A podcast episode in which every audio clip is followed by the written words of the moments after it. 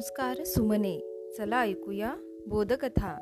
या उपक्रमामध्ये मी विद्या गवई नरवाडे आपणा सर्वांचे हार्दिक स्वागत करते. फसवी युक्ती वापरल्यामुळे गाढवाचे कसे नुकसान होते हे आज आपण एका छोट्याशा गोष्टीमधून ऐकणार आहोत. गोष्टीचं नाव आहे गाढवच ते.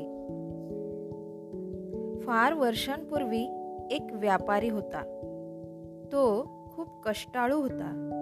त्यामुळे तो चांगला श्रीमंत झाला होता. त्याचे नाव गणपत वाणी होते.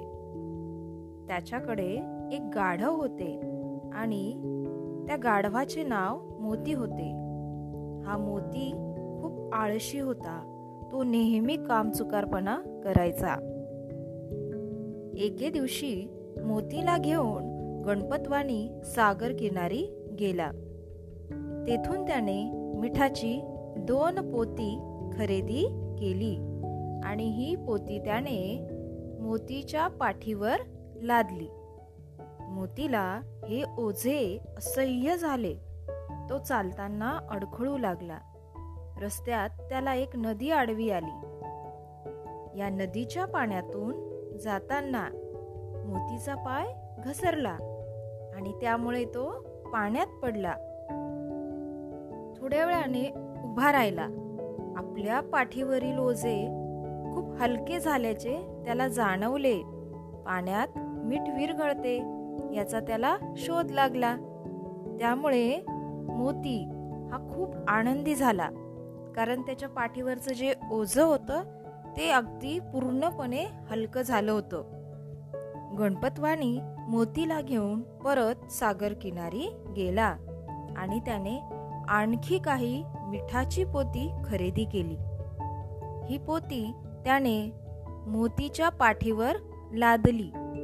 ओझे घेऊन नदीच्या पात्रात येताच पुन्हा मोती पाण्यात पडायचा आणि त्याच्या पाठीवरील मीठ पाण्यात विरघळून जायचे.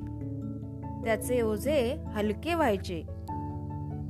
पाण्यात पडले की आपल्या पाठीवरचे ओझे कमी होते. ही शक्कल त्याला सापडली होती. गाढवाची शक्कल गणपत वाण्याच्या लक्षात आली. आणखी काही माल खरेदी करण्यासाठी तो मोतीला घेऊन बाजारात गेला. यावेळी त्याने मिठाऐवजी कापूस खरेदी केला. आणि हा कापूस गाढवाच्या पाठीवर म्हणजे मोतीच्या पाठीवर लादून तो गावाकडे यायला निघाला. परत येताना पुन्हा नदीच्या पात्रात येताच मोती पुन्हा पाण्यात पडला. आपल्या पाठीवरचे ओझे कमी करण्याची युक्ती त्याने आधी वापरली होती. नेहमीप्रमाणे तो थोड्या वेळाने उठून उभा राहिला. मात्र यावेळी आश्चर्य घडले होते. पाठीवरील ओझे कमी होण्याऐवजी वाढलेच होते. कापसाने पाणी शोषून घेतल्यामुळे कापूस जड झाला होता. आता आश्चर्य करण्याची गाढवाची पाळी होती. मालकाने त्याचीच युक्ती त्याच्यावर उलटवली होती. अशी ही आजची गोष्ट. आणि या गोष्टीतून आपल्याला असा बोध मिळतो की फसवी युक्ती वापरू नये ती कधीतरी आपल्यावरच उलटू शकते. धन्यवाद.